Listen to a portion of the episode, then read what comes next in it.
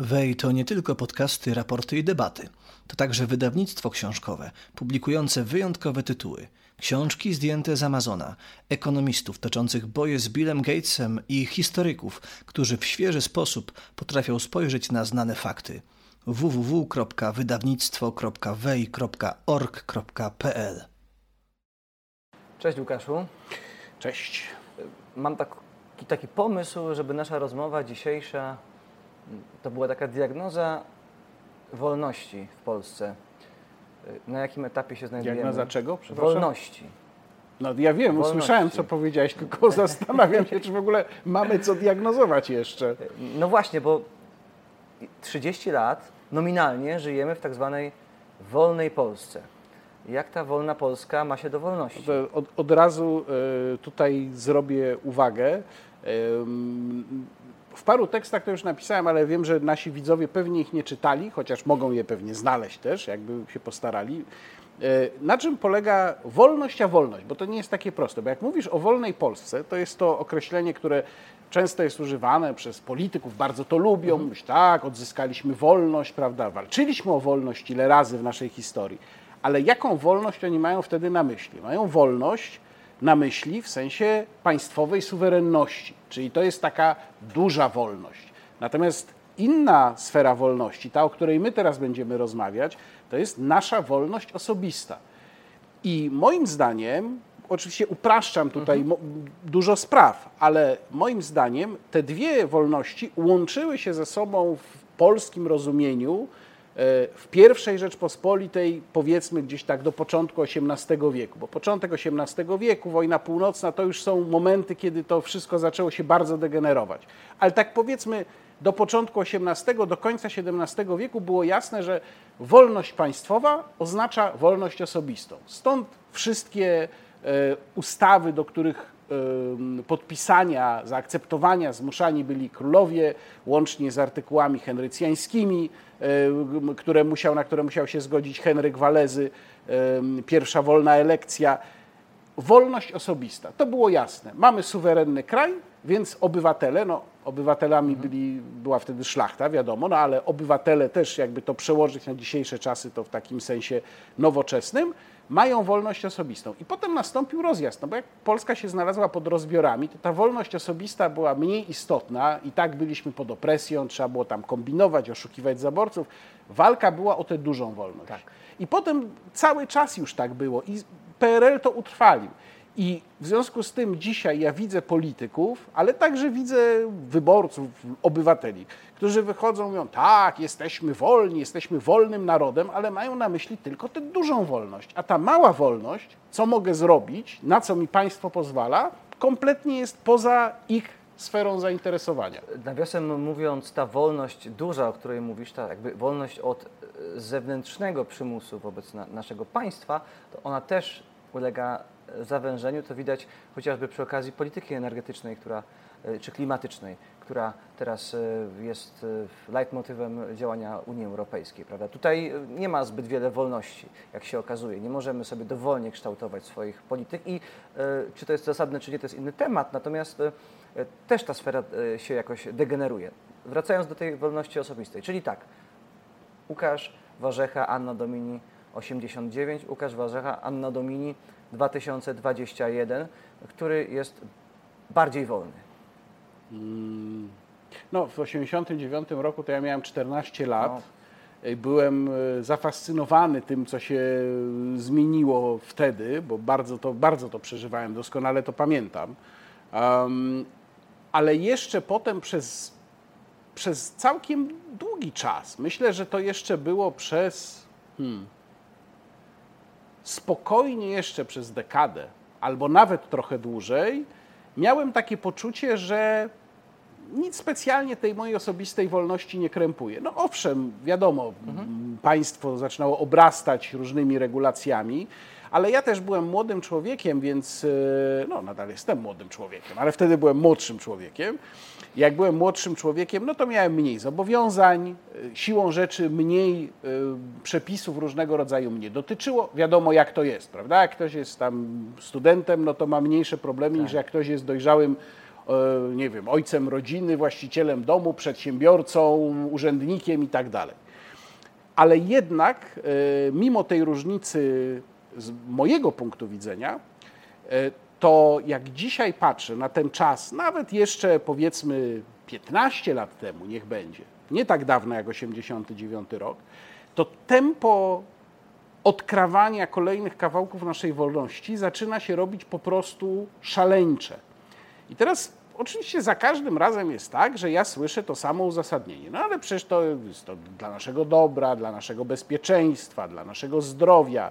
To jest konieczne, to jest potrzebne. No w ten sposób da się uzasadnić wszystko. Ja mogę tutaj na poczekaniu, mówiąc do kamery, uzasadnić państwu, dlaczego na przykład państwo ma państwu, państwo ma państwu, wam, widzom naszym, e, ustalić jadłospis. Ja mogę taki wywód przedstawić. To jest bardzo ważne, żeby państwo ustalało jadłospis dla obywateli, ponieważ obywatele sami nie wiedzą, jak się zdrowo żywić. Jeżeli się żywią niezdrowo, no to tworzą koszty dla systemu ochrony zdrowia. Co więcej, najprawdopodobniej dałoby się ustalić jakieś takie widełki jadłospisowe, że nie wszystko dla, że nie, że każdy jadłby to samo, ale miałby jakieś pole wyboru. To tak, nie jest tak, że... Stworzylibyśmy, tak, tak radę die, Narodową Radę Dietetyczną tak, byśmy tak. stworzyli w tej Radzie, by zasiedli bardzo mądrzy profesorowie, a jakby ktoś taki jak ja czy ty powiedział, no ale zaraz, chwila, no przecież ja mam prawo zjeść to, co lubię, a tam by ktoś wyszedł i powiedział, czy pan kwestionuje e, ustalenia nauki co do tego, co jest zdrowe? Czy to jest nieprawdopodobne, co ja tutaj mówię? No, ktoś może powiedzieć, a przesada, tam jakaś fantastyka. No to popatrzmy, co się dzieje dookoła. E, nie ma, e, jakby też kiedyś myślałem, że pewne rzeczy nie przejdą, po prostu ludzie się na nie nie zgodzą, a to, co się stało w pandemii, według mnie obnażyło moją naiwność w, w, w, tym myśleniu, że są jakieś granice w, w, tym, e, na co ludzie mogą pozwolić władzy. E, dwa lata temu, trzy lata temu na Netflixie oglądałem e, film, nie pamiętam już tytułu, w każdym razie Sandra Bullock grała jedną z głównych ról i cały mm, scenariusz był oparty na prostej idei, że na zewnątrz, jak się wyjdzie, to trzeba mieć zamknięte oczy, bo jeżeli się je otworzy, to coś się złego stanie. Jest jakiś niewidzialny wróg, który czyha na ludzi z otwartymi oczami, więc trzeba robić różne głupie rzeczy, wychodząc na zewnątrz, różne absurdalne rzeczy, żeby się przed tym e, e, otwarciem oczu chronić. To jest takie proste. Film. Pamiętam. Wtedy myślałem, co za głupi, co za głupi film. No przecież absurdalne. No jak można w ogóle się utożsamić z tym bohaterem, jak się ma do czynienia z tak absurdalnym pomysłem? Przyszła pandemia i co się, i co się dzieje? Wychodzimy na zewnątrz, robimy różne głupie rzeczy, żeby uchronić się przed niewidzialnym wrogiem to jest dokładnie to, co było w tym, w tym filmie I, i, i ludzie w dużej mierze y, byli skłonni zaakceptować nawet najbardziej absurdalne y, y, zakazy. I to mnie prowadzi do takiego pytania. A może ta wolność to nie jest jakaś wartość bazowa, jakaś wartość fundamentalna. Może to jest wartość mm, wykoncypowana przez szczególnie, to jest tak trochę sobie posklebiamy, przez e, szczególnie wysublimowane e, umysły, a cała reszta po prostu chce bezpieczeństwa. I to wcale nie jest powiedziane, że oni e, przez to są w jakiś sposób gorsi.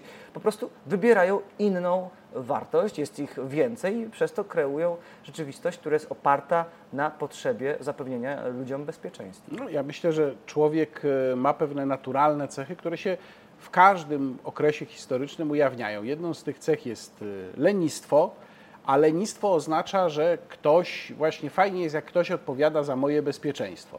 No, y, jak to wyglądało w czasach mocno minionych, no, w średniowieczu? No, wyglądało to tak, że była, to już zresztą relacje mówią o tym, że tak to było za już, już za Bolesława Chrobrego, jeżeli chodzi o Polskę, była ekipa wojów, którzy mieli wysoką pozycję i zapewnione utrzymanie przez księcia, oni zapewniali bezpieczeństwo reszcie. Ta reszta miała no, dosyć daleko idące obowiązki, nie była wolna, w sensie takim jak my dzisiaj to widzimy, nawet jeżeli nie był to jeszcze czas feudalizmu, no bo w zamian to oni mieli to bezpieczeństwo. Jak się zbliżało zagrożenie grodu, wszyscy się pakowali e, do grodu, a wojowie wtedy się narażali i w zamian za podporządkowanie tamtej grupy oni walczyli.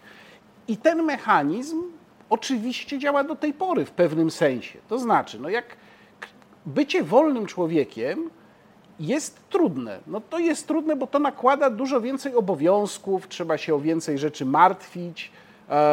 wygodnie jest pomyśleć, a to państwo za mnie zrobi. Dobra, państwo za mnie pomyśli, e, tam ci politycy w Warszawie to oni lepiej wiedzą, przecież co ja tam maluczki rozumiem. Ja nie mam stuprocentowego przekonania, że to jest uniwersalna cecha Polaków. Znaczy, tu jakbyśmy się zaczęli zastanawiać, jak myślą i działają Polacy, to ja myślę, że tam jednak są pokłady takiego nieotwartego buntu. To jest pewna cecha też charakterystyczna. Jak zobaczysz na to, co się dzieje na zachodzie Europy, w Polsce nie było takiego buntu, na przykład przeciwko restrykcjom sanitarnym. No faktem jest, że na razie u nas jeszcze nie ma takich, jak y, na przykład we Francji, we Francji, tak. aczkolwiek już się coraz więcej o tym mówi. Y, ale w żadnym momencie nie było takiego otwartego buntu. Przecież w, czasie, kiedy były najdotkliwsze restrykcje lockdownowe, to protesty antylockdownowe zbierały tam no, raptem po kilkaset osób. To co to jest w e, kraju 38-milionowym. Jak w Polsce w trakcie protestu spadł jakiś wóz transmisyjny, to jest news na cały kraj, a we Francji to musieliby no więc, codziennie ramówkę za, zapełniać całą newsami No więc właśnie, ale jednocześnie Polacy mają tę wyniesioną z czasów zaborczych, potem z PRL-u taką taki, taki bunt cichy, prawda? Skłonność do kombinowania. No dobrze, to tam zgódźmy się, że to będzie tak, ale wiadomo, to ja tę maskę I tak zrobię pod, po swojemu. pod nos, bo mi jest w niej tak. niewygodnie, a tam jak, jak jest zamknięty fryzjer oficjalnie, to se wejdę od zaplecza. No, tak to działa. To jest w pewnym sensie nasza siła, tak myślę. Natomiast jednak my nie doceniamy, mówię teraz o, nie o nas dwóch, tylko w ogóle o Polakach jako całości, nie doceniamy jednak tendencji władzy do tego, żeby zawsze poszerzać swoje kompetencje i przykręcać śrubę. Znaczy, oczywiście zawsze to będzie też rywalizacja taka, im więcej oni przykręcą, tym więcej my będziemy kombinować. No ale to nie jest, to nie jest ta gra, w którą powinniśmy grać. E, stawką, oficjalnie pokazaną stawką powinna być właśnie wolność, ta ta wprost wyrażona wolność osobista, ja a nie kombinowanie. Ja, ja, mam wrażenie, że to słowo wolność, ono jest bardzo, ono jest bardzo pojemne. To Aldous Huxley pisał, że jak nazwiesz wolnością niewolnictwo, to nagle wszyscy będą chcieć niewolnictwa. No, to prawda. E, bardzo pojemne słowo i przestaje być atrakcyjne, gdy właśnie e, ludzie rozumieją, że chodzi w nim o wysiłek, o odpowiedzialność. Ludzie tego nie lubią. Ludzie chcą to cedować na innych. Jeszcze, przepraszam, muszę o jednej rzeczy powiedzieć, bo za, podejrzewam, że będą zaraz pod tą rozmową komentarze, że o tak, tak, to by tu panowie chcieli, żeby zlikwidować kodeks drogowy, niech se każdy jeździ jak chce. No, najpierw powiem tyle. Najlepsze wyniki, jeżeli chodzi o um, zmniejszenie liczby wypadków, były takie eksperymenty, były tam, gdzie zlikwidowano w ogóle znaki drogowe, wprowadzono prostą, jednolitą zasadę pierwszeństwa z prawej. I to się okazało strzałem w Jedna dziesiątkę. zasada dla wszystkich. Jedna zasada dla wszystkich, zawsze uważaj sprawy. Ale to, to jest tylko oczywiście anegdotka. Mhm. Natomiast, no nie, oczywiście nikt nie powie, kto jednocześnie jest y, konserwatystą, a nie libertarianinem, bo to podkreślam, czyli z liberałem i konserwatystą, że wolność jest wartością absolutną, bo byśmy wtedy musieli zakwestionować, yy, tak jak to robiła Ayn Rand, istnienie państwa. No ja się pod tym Ona nie podpisuję. chyba nie kwestionowała akurat istnienia no. państwa. Ona nawet y, poklepywała po plecach amerykańskich Marines, że robią dobrą robotę, jak jadą za granicę i interweniują. No to już, to już różnie bywało, bo jednak jak się czyta Atlasa Zbuntowanego, to moim zdaniem to jest jednak zakwestionowanie państwa jako takiego. Ale okej, okay. w każdym razie ja nie kwestionuję państwa i też nie kwestionuję tego, że czasem trzeba wolność ograniczyć, ale pod jakimi warunkami? Robimy to tylko wtedy, jeżeli jest to absolutnie niezbędne i przeszło to wszystkie testy niezbędności. Wiemy, że nie ma żadnych już istniejących zasad, które mogłyby posłużyć do osiągnięcia tego celu. I wiemy, że szkody dla dobra wspólnego byłyby tak gigantyczne, że nie sposób ich zaakceptować. W każdym każdej innej sytuacji pamiętajmy, że niekoniecznie trzeba wprowadzać nowe ograniczenia i regulacje, y, bo ta droga nigdy nie będzie miała końca. Ja uważam, że jest pewien, jakby to powiedzieć, taki optymalny stan państwa minimum, w którym należy zamknąć ten kran z regulacjami, powiedzieć, to jest tyle, koniec. Więcej państwo się nie wtrąca. Uregulowaliśmy to, co jest naprawdę ważne, nie ma na razie powodu, żeby regulować cokolwiek dalej. Koniec. Jesteśmy od tego ideału bardzo, bardzo daleko i wracam do pytania o tę wolność i o Twoje poczucie wolności. Czy w ogóle się czujesz wolnym człowiekiem? Wewnętrznie czuję się wolnym A, człowiekiem. wolność wewnętrzna, Marek Tak. Aureliusz, rozmyślania no, wiadomo, oczywiście. ale y, jeżeli chodzi o funkcjonowanie w Polsce dzisiaj, no to nie, to, to, to zdecydowanie nie. A to dzieci najbardziej wadzi, ten brak wolności. Wiesz, w, w, różnych, w różnych sprawach y, bardzo codziennych. Pierwszy z brzegu przykład. e, No, na, y, chociażby to, że y, mam w altance śmietnikowej cztery jakieś różne kubły, e, które mi tam kazali ustawić i jeszcze mam się pilnować, żeby do właściwego kubła wyrzucić to, co tam się powinno znaleźć. No dobrze, ale chwila, chwila. Y, Nawet osoby nielewicowe, o mniej liberalnym usposobieniu, niemniej jednak, powiedzą tak, a co ze wspólnotą? Wspólnota zidentyfikowała problem. Śmieci, globalne ocieplenie, środowisko i tworzy pewien zestaw wartości, które wymuszają na jej członkach, czyli również Łukasze, Łukaszu e, Warzesze, e, takie praktyki jak segregowanie śmieci. Jemu się to może nie podobać, bo to wymaga pewnej dodatkowej pracy, a propos właśnie dodatkowej pracy i odpowiedzialności, ale niemniej jest on członkiem tej wspólnoty i musi, jeśli chce nim pozostać, e, w jakiś sposób być poda, poddanym regułom, które I ona właśnie, I właśnie w ten sposób można uzasadnić każdą kolejną regulację. A ja bym powiedział tak, mamy pewną korzyść z tego, która może być niezauważalna na takim niskim poziomie, z tego, że ktoś tam posegreguje śmieci. Okej, jeżeli ktoś chce, niech segreguje. Mało tego, można dać mu jakąś zachętę, żeby segregował. Tak jak to zresztą jest w niektórych państwach e, zachodniej Europy, czyli jeżeli segregujesz, to spada ci opłata za śmieci. Ale zobacz, jak do tego podeszło polskie państwo. E, Mamy centralnie wprowadzone te absurdalne pięć frakcji, chyba pięć jest w tej chwili, to ma być podobno zmniejszone. I to nie jest tak, że jeżeli wykonasz za firmę śmieciową robotę, czyli posegregujesz śmieci, dostajesz premię. Jest dokładnie odwrotnie. Wszyscy płacą dużo, absurdalnie dużo, a jak nie segregujesz, to jeszcze cię ukażą. Czyli jest w ogóle postawienie na głowie tej logiki, o której ja Ale, mówię. y, To mm, zjawisko, y, czy to podejście do obywatela, o którym właśnie mówisz, ono się, mm, y, ono się ujawnia na wielu różnych frontach. I też znów wracając do pandemii i do lockdownów, y, wydaje mi się, że to jest kolejny front, gdzie ono się mm, ujawniło. To znaczy, y, ktoś stwierdził tak, Polacy, oni nie są posłuszni takim dobrym radom, nie słuchają dobrych rad, są, y, są przekorni, y, nie lubią jak ktoś im coś mówi w takim sensie dobrotliwym, bo to oni mają swoje zdanie. Natomiast y, wiedząc o tym należy wprowadzić po prostu odgórne nakazy y, i kary, bo to jest jedyny sposób, żeby ich y, skłonić do jakichś działań. I to jest argument, który działał przy okazji, czy który był używany w dyskusjach przy okazji wprowadzenia lockdownów. Y, Zupełnie inna filozofia niż Szwecja, prawda, gdzie były rekomendacje co do tego, jakie mają być obostrzenia. Ale jak rozmawiasz na przykład, nie wiem, o broni, o dostępie do broni, to jest dokładnie to samo.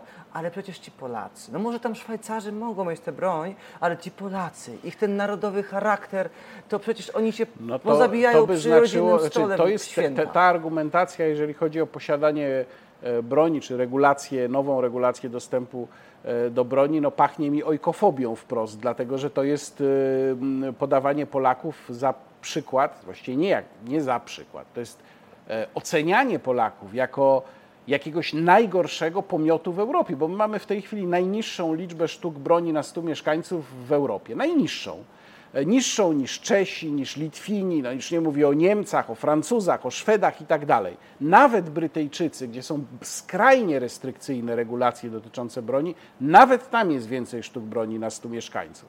Więc jeżeli ktoś wychodzi i mówi, Polacy nie dojrzeli, no to ja to odbieram wprost jako ojkofobię i przepraszam, jako ojkofob pokazuje się na przykład Jarosław Kaczyński, bo on dokładnie to powiedział. Ale wracając do epidemii, bo to jest ciekawy przykład. A czy ktoś z Polakami próbował rozmawiać jak z dojrzałymi ludźmi, a nie gadać do nich z góry Od i pałką. wyzywać od Od ciemnego pałką. luda? No właśnie. Yy, rozmawialiśmy jeszcze przed nagraniem o tym, jak y, można by zachęcać do szczepień. E, ja od samego początku, od kiedy wszedł temat szczepionek, widzę tylko jeden dyskurs i to jest to, co mówi i minister Niedzielski, i wszyscy covidocelebryci, celebryci w rodzaju doktorów Guta czy Grzesiowskiego i mnóstwo komentatorów, zresztą z obu stron sceny tej medialnej, bo tutaj nastąpiło bardzo ciekawe Konwergencja połączenie. poglądowa, tak, tak, tak. i e, nie wiem, ludzie z TVP Info, związani z TVP Info mówią dokładnie tak samo jak ludzie z TVN24. Tak. Gazeta Polska mówi językiem Gazety Wyborczej w tej sprawie i odwrotnie. I to jest zawsze to samo. Wy głupki, ciemne, antyszczepy, kretyni, nie rozumiecie, że to dla waszego dobra, szczepcie się. Ja pod, w kilku miejscach już podawałem, co by można zrobić. No, ludzie mają jakieś obawy, to wychodziło w badaniach. Po pierwsze, rzetelnie informować o statystykach. Czy na przykład słyszałeś, żeby którykolwiek z tych ludzi, Horban, Niedzielski, podjął temat rzetelnej analizy statystyk, na przykład dotyczących NOP-ów? Bo ja nie słyszałem. Ja sam to kiedyś nie, zrobiłem. Bo to jest, zaufaj mi, jestem naukowcem, wiem tak. lepiej. Tak, no przecież to się da pokazać dokładnie na liczbach. Ale również w Polsce zaniedbano rozwiązań systemowych, które by mogły ludzi upewnić, czyli jest absurdalnie skomplikowany system zgłaszania NOP-ów. Gdyby ten system był prostszy i dostępniejszy, no to myślę, że część osób by się przekonała, bo by pomyśleli, dobra, jak coś mi się stanie, no to jest łatwość zgłoszenia tego, no i co dalej z tym NOP-em? Przecież do tej pory nie ma ustawy o funduszu kompensacyjnym. No to jest jakaś podstawa, żeby ludzi upewnić, że tak. mogą. Prosty komunikat, kochani. Wiemy, że jest margines y, tak.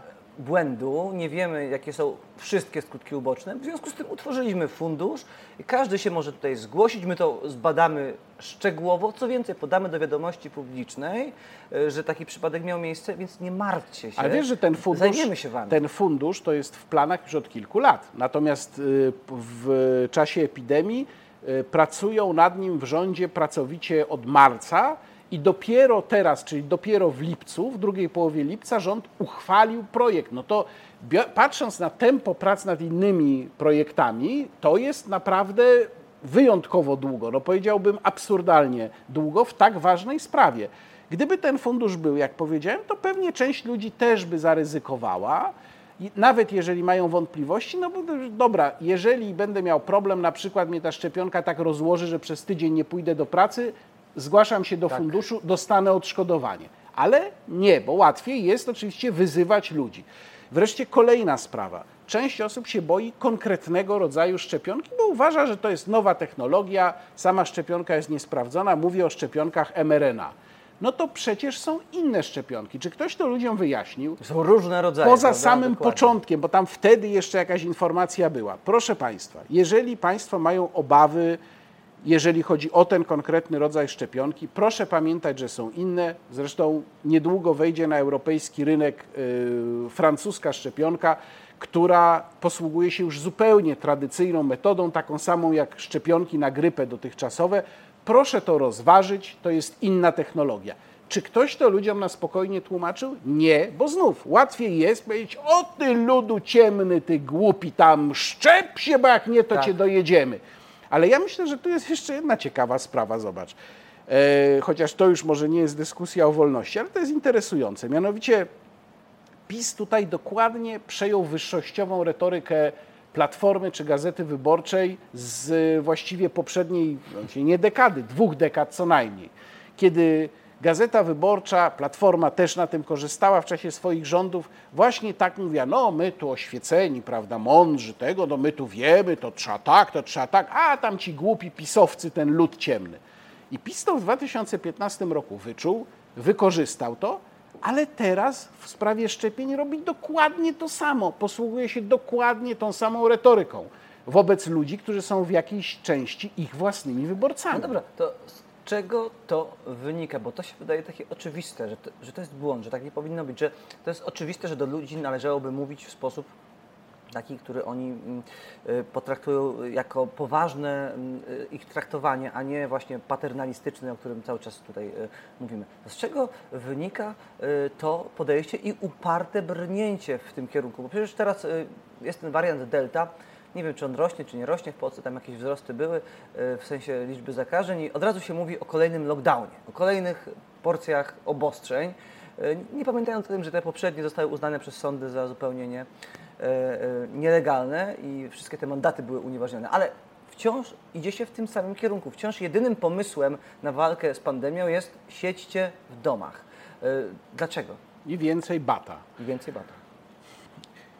Też sobie zadaję to pytanie. Ale Kaczyński nie ma 15 lat, nie ma 30 lat. To jest facet, który ma jednak ogląd e, wieloletni na to, jak działa społeczeństwo. Jest w polityce od tylu lat. No to Dlaczego e, jeżeli byśmy, w tym jeżeli byśmy szukali, bo tak, myślę, że y, to nie jest jedna przyczyna u wszystkich. To znaczy, e, jeżeli chodzi o opozycję poza Konfederacją, bo to jest inna historia zupełnie, jeżeli chodzi o opozycję, to myślę, że dla nich to jest pewnego rodzaju naturalne podejście.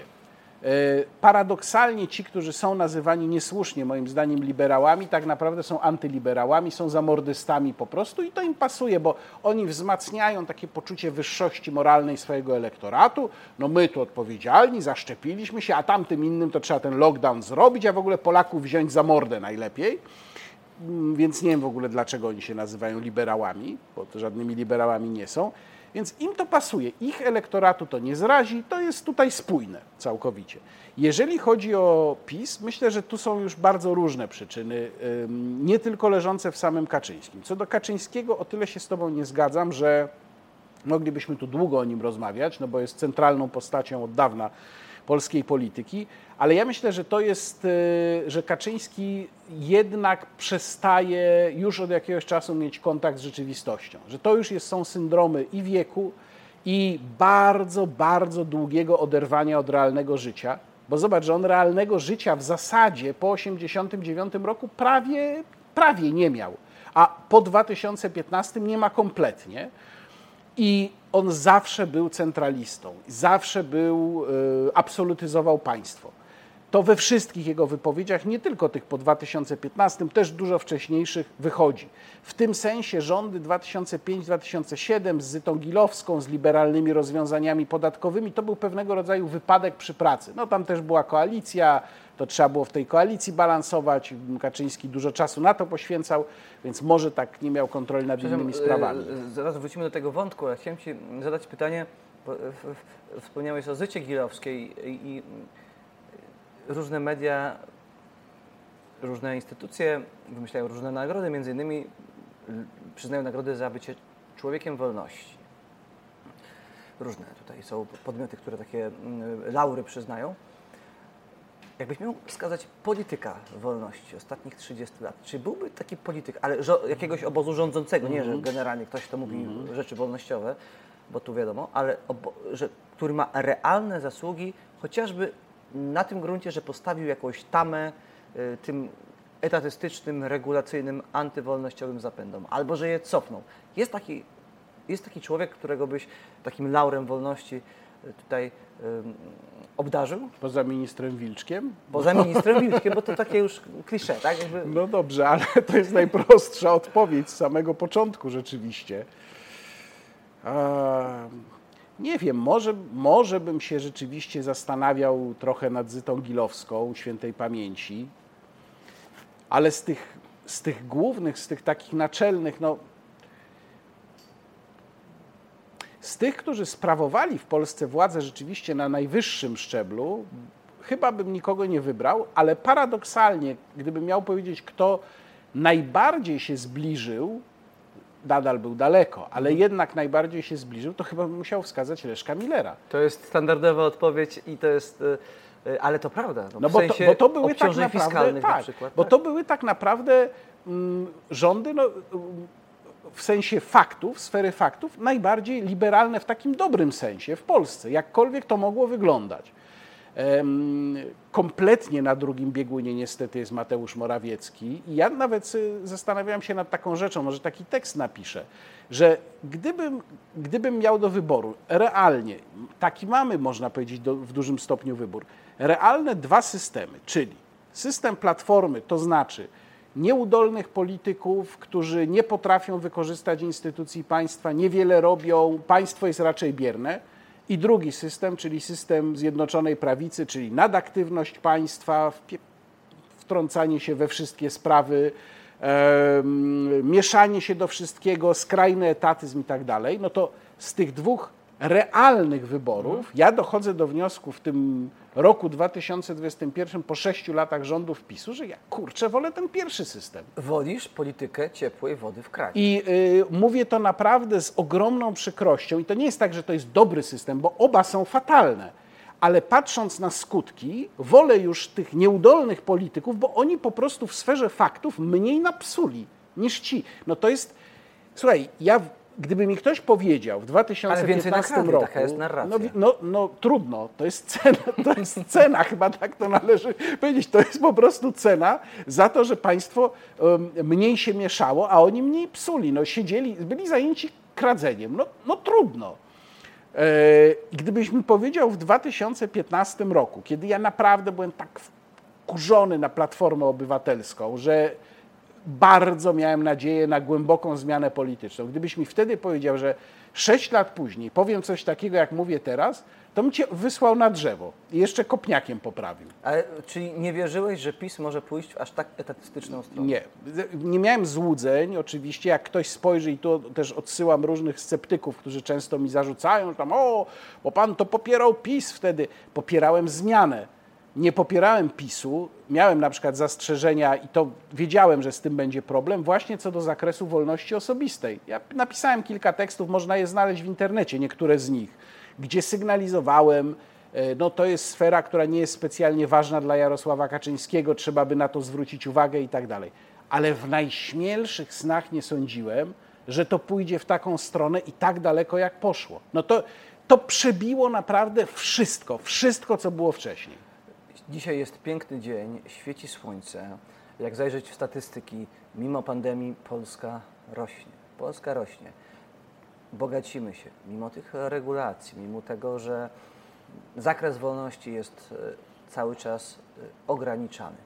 Może wobec tego to nie jest taki problem, że wolność nam umyka, że mamy ucieczkę od wolności. Może w zamian dostajemy po prostu dobrobyt, jest nam lepiej. Jak powiedziałem, słońce świeci, a za e, PO padał deszcz. No, y, można oczywiście i tak do tego podejść. Mnie się zawsze w takiej sytuacji um, przypomina jeden z, z, moim zdaniem najlepszych filmów, ale to już której dekady? To chyba jeszcze dekady lat 90., czyli Truman Show. No, polecam. Zresztą jakby ktoś chciał, pewnie młodsi widzowie to nie znają, więc polecam. Poszukajcie sobie Truman Show.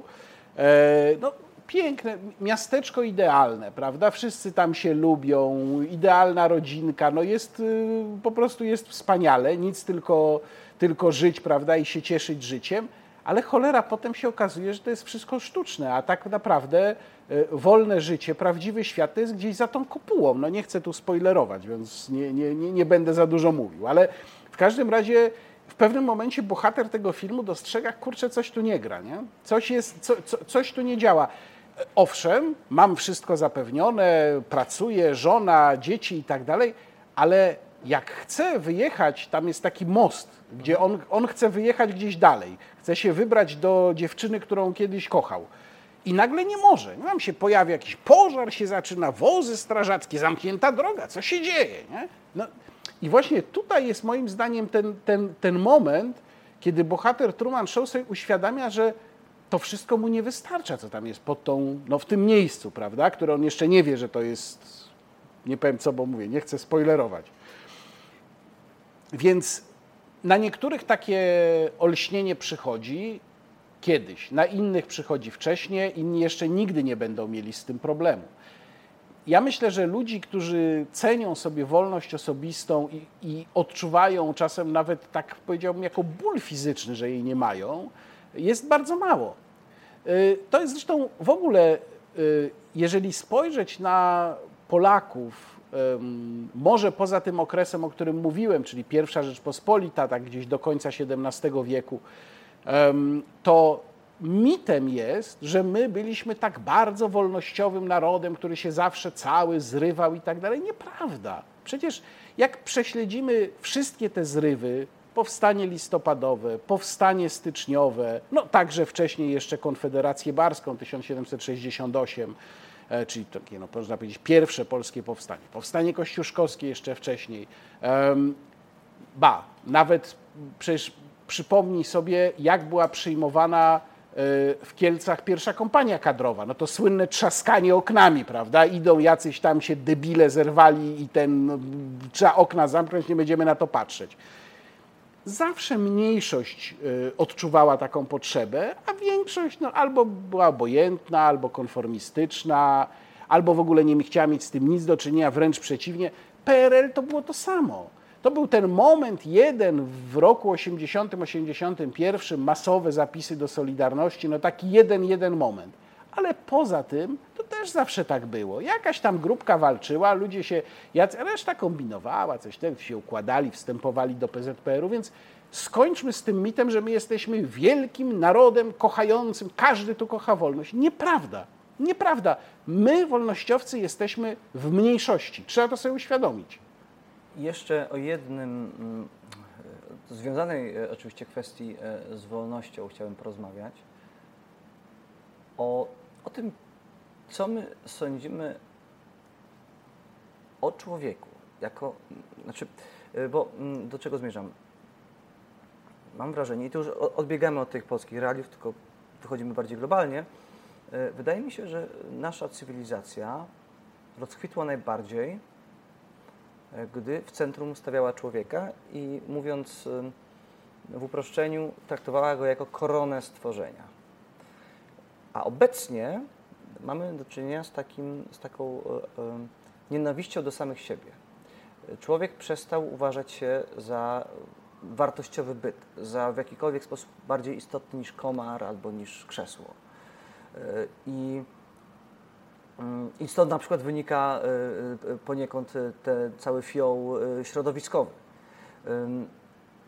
Co jest tego? Znaczy, po pierwsze, czy się zgadzasz z taką diagnozą? Ja mam wrażenie, że właśnie tak jest, że przestaliśmy się doceniać, ludzie przestali się doceniać jako ludzie. Jakby nie, nie, nie dostrzegają tego olbrzymiego potencjału, jaki w nich e, drzemie, jaki realnie wykazywali przez e, setki tysięcy lat i który ich doprowadził do tego olbrzymiego rozkwitu, e, z którym mamy teraz do, do czynienia i zaczęli wątpić w siebie. Mamy Człowiek jest, pro, jest problemem. Tak, no, można by powiedzieć, że to jest tak naprawdę homofobia w sensie dosłownym, no bo homo, prawda, to tak. człowiek, więc to jest homofobia, o czym ty mówisz, e, a nie niechęć wobec homoseksualistów. Ale na poważnie, e, no tak, jak spojrzymy na najbardziej radykalny przejaw tego, to jest deklaracja e, ja nie chcę mieć dzieci, bo trzeba ratować planetę i trzeba ratować środowisko i w związku z tym trzeba do, doprowadzić do zagłady ludzkiego gatunku. Znaczy, tego ci tam dzieciofobii nie mówią nigdy, ale no taka jest myślowa konsekwencja tego, prawda? E, zmniejszajmy naszą populację, bo trzeba ratować planetę.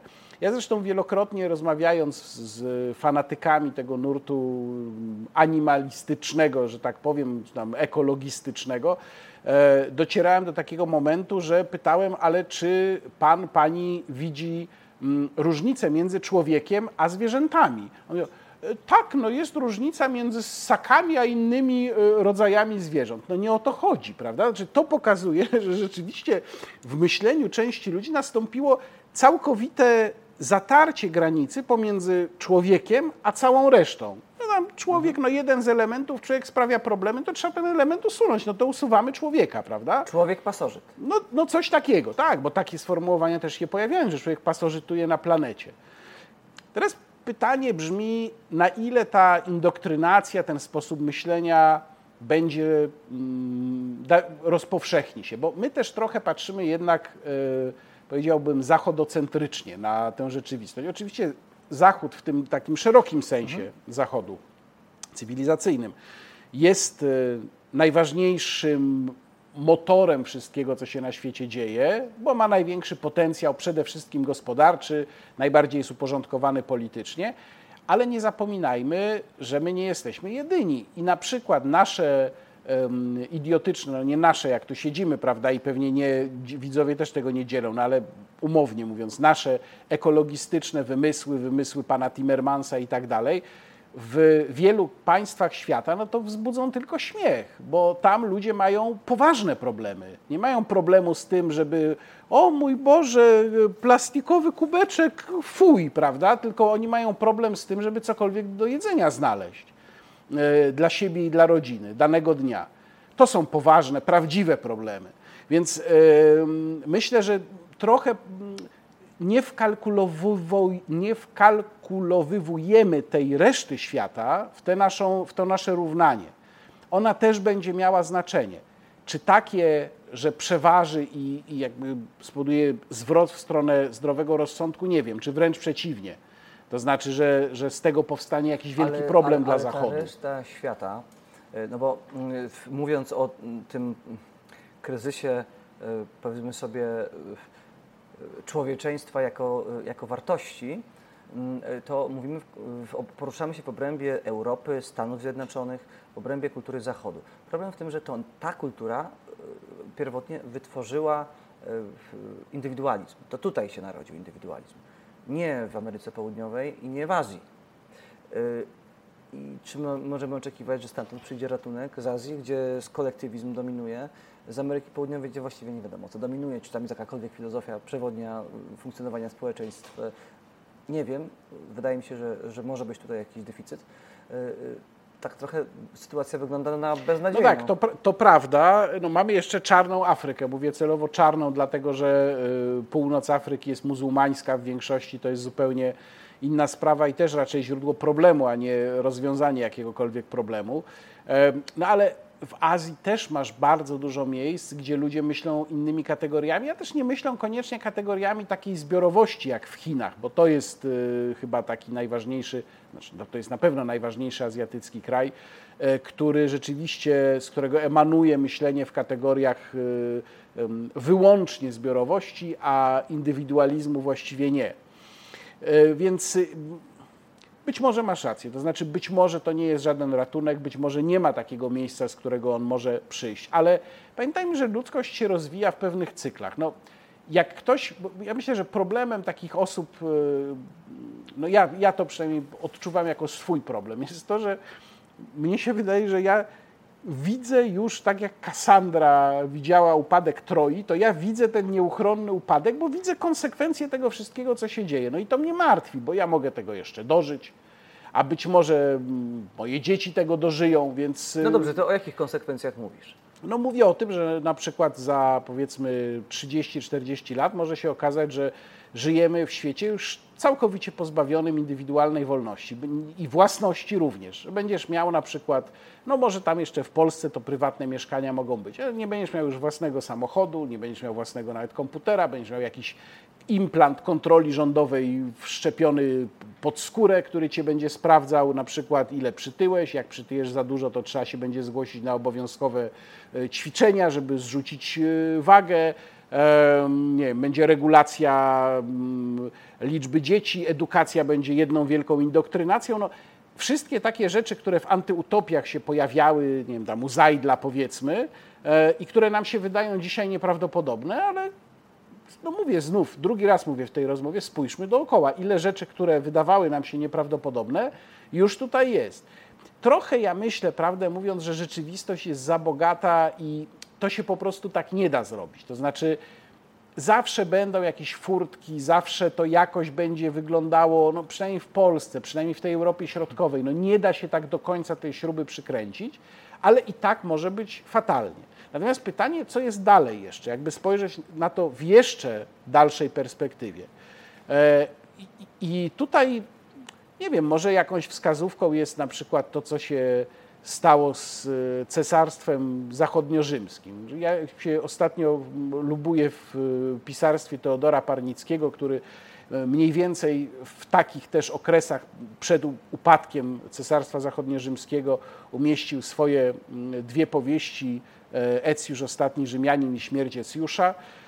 I cesarstwo właściwie upada, następuje rozkład wszystkich struktur, jeszcze formalnie nie upadło, ale przecież jego mieszkańcy też tego formalnego upadku nie zauważyli. No to było takie właściwie przejęcie władzy.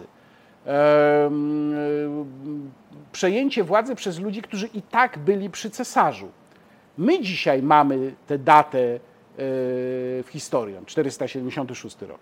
E, I my ją znamy, ale ona jest sztucznie ustalona, no bo coś trzeba było, jakąś datę trzeba było wziąć. Więc być może będzie tak, że my nawet nie zauważymy, co się dzieje. I dopiero po 500 latach ktoś weźmie jakiś podręcznik, jakkolwiek on będzie wtedy wyglądał, i powie, a tak, to była data, od której się wszystko zaczęło, jest, to był 2020 e, rok. Jest e, ciekawa paralela pomiędzy tym, co ty mówisz, a propos powiedzmy sobie tego procesu utraty wolności, który może nagle przyspieszyć e, i wymknąć się spod kontroli a tym, co mówią na przykład osoby rysujące najczarniejsze scenariusze, jeśli chodzi o zmiany klimatu.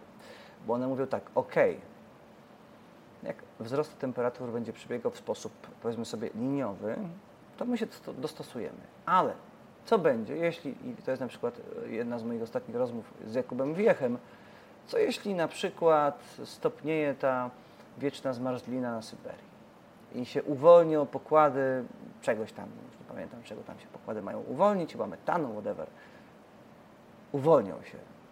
I ten proces znagła przyspieszy. Pedał gazu zmian klimatycznych będzie dociśnięty do samej podłogi.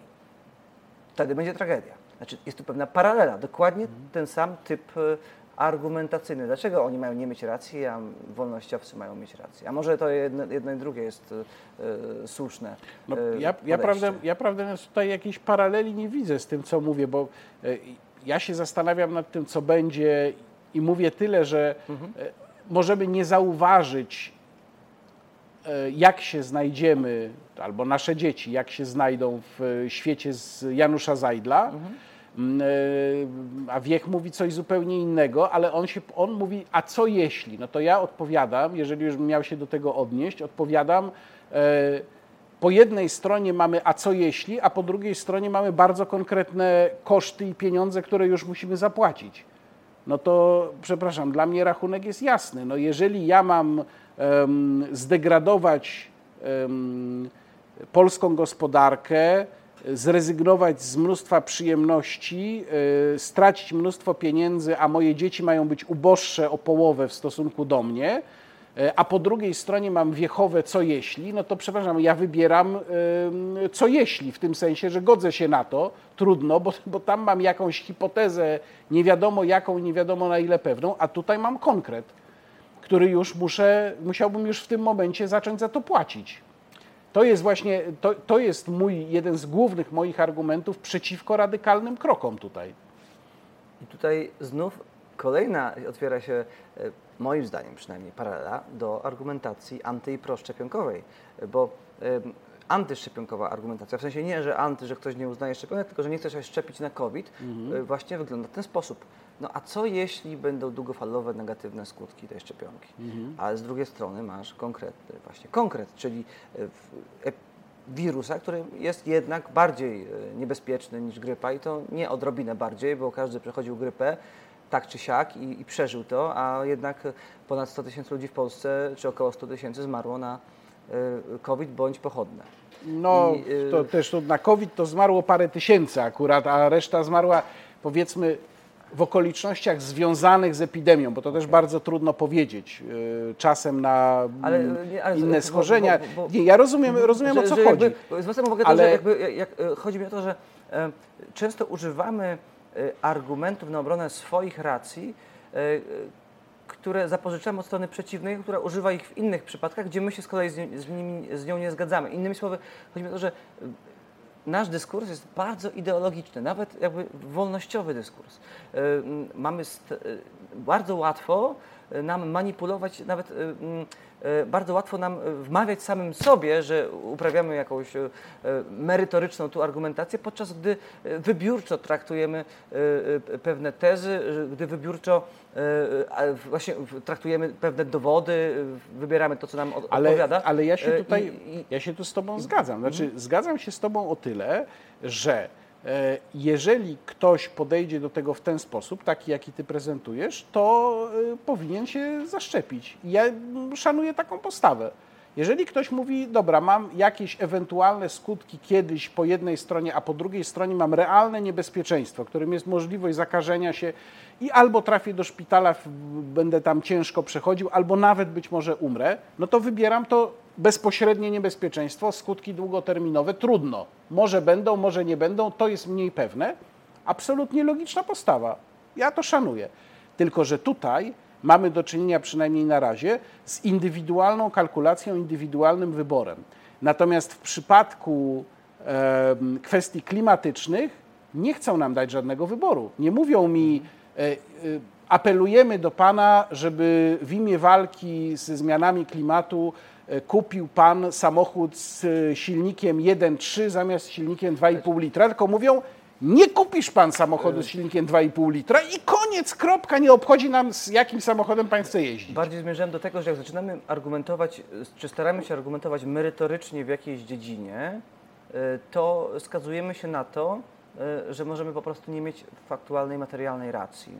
I wówczas ta obrona wolności jest mniej efektywna, bo ktoś ci pokaże, że korzystasz ze złego badania, że masz złe dane i chciałeś bronić wolności, a się okazało, że zaszkodziłeś jej. E, w, dyskursie, i to jest moje wrażenie, brakuje odwołania do wartości.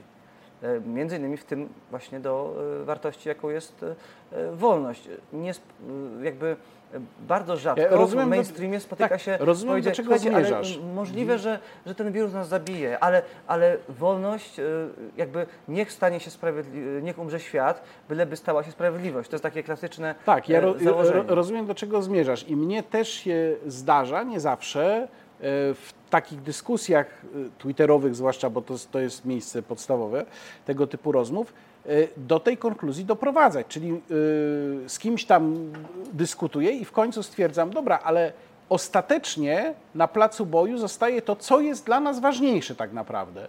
Czy ważniejsze jest właśnie bezpieczeństwo i hipotetyczna korzyść zbiorowości, czy ważniejsza dla nas jest osobista kalkulacja i możliwość dokonania osobistego wyboru? Absolutnie się zgadzam.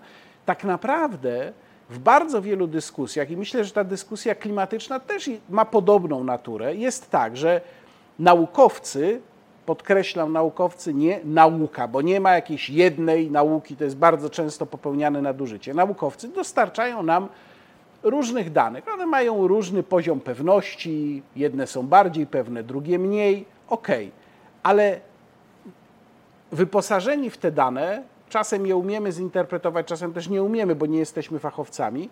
My i tak na koniec rozmawiamy o tym, co jest istotniejsze właśnie na polu wartości. I tu się absolutnie z Tobą zgadzam.